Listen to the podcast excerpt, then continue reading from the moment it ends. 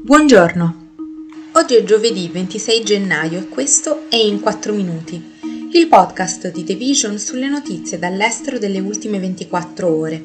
Parleremo della Finlandia che potrebbe entrare senza la Svezia nella Nato, della carenza di gas naturale che colpisce la Cina e del governo indiano che cerca di bloccare un documentario della BBC su Narendra Modi.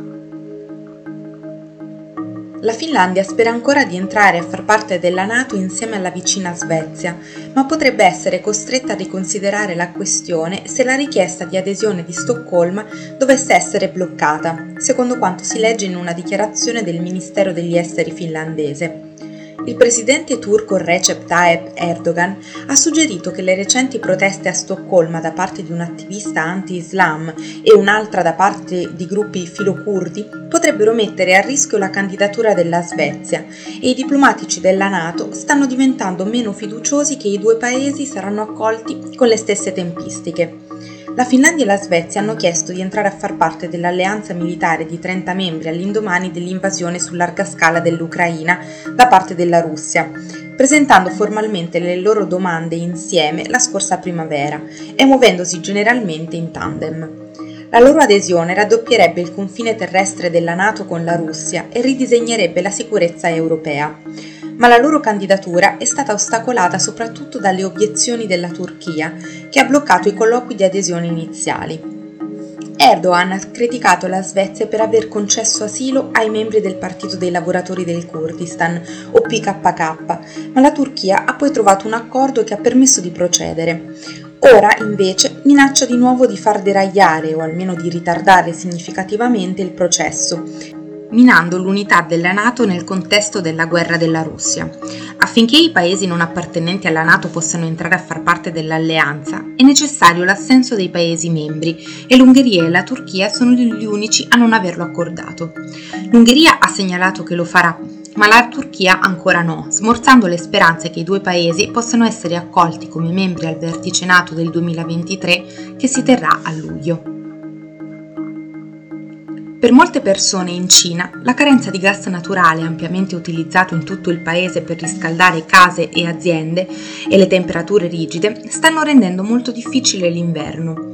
Centinaia di milioni di persone si sono ammalate di Covid da quando Xi Jinping ha abbandonato la sua politica di zero Covid all'inizio di dicembre.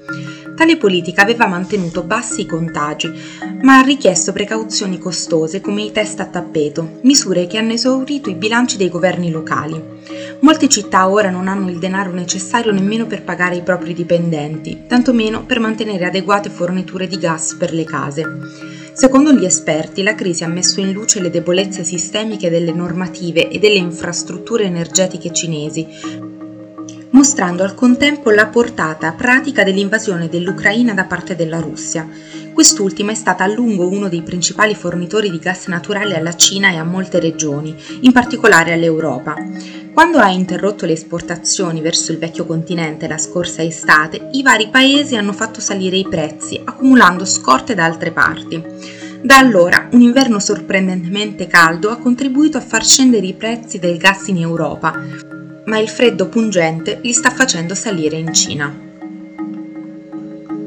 Gli studenti della Jawaharlal Nehru University, una delle principali istituzioni liberali indiane, si sono riuniti martedì sera per la proiezione di un nuovo documentario della BBC sul primo ministro Narendra Modi, ma i funzionari dell'università hanno rapidamente chiuso i cancelli d'ingresso del campus di Nuova Delhi e tolto l'elettricità, lasciando gli studenti seduti a guardare il documentario su computer portatili e cellulari. Poi, a pochi minuti dall'inizio della proiezione, nonostante un ordine di divieto, sono stati attaccati da un piccolo gruppo di uomini mascherati che lanciavano pietre.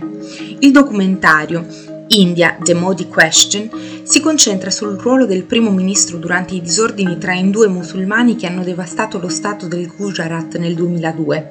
L'uccisione di un gruppo di pellegrini indù in una stazione ferroviaria scatenò un'ondata di violenza di massa in cui furono uccise circa mille persone. I critici di Modi all'epoca lo accusarono di aver spianato la strada alla carneficina, o almeno di aver chiuso un occhio su di essa Lo speciale della BBC cita un funzionario britannico di cui non è stato reso noto il nome, che ha scritto che i massacri avevano le caratteristiche della pulizia etnica della minoranza musulmana del Gujarat e rivela che un'indagine britannica dello stesso anno, quindi del 2002, aveva ritenuto Modi direttamente responsabile. Il governo non si è limitato a criticare il documentario, ha anche preso provvedimenti per rendere difficile la visione all'interno del paese. L'ultimo esempio di limitazione alla circolazione delle informazioni da parte di un apparato statale che cura con attenzione l'immagine del leader più potente dell'India da generazioni. Prima di salutarvi, vogliamo ricordarvi la mostra Recycling Beauty di Fondazione Prada, realizzata nella sede di Milano e aperta dal 17 novembre 2022 al 27 febbraio 2023. Questo è tutto da The Vision, a domani!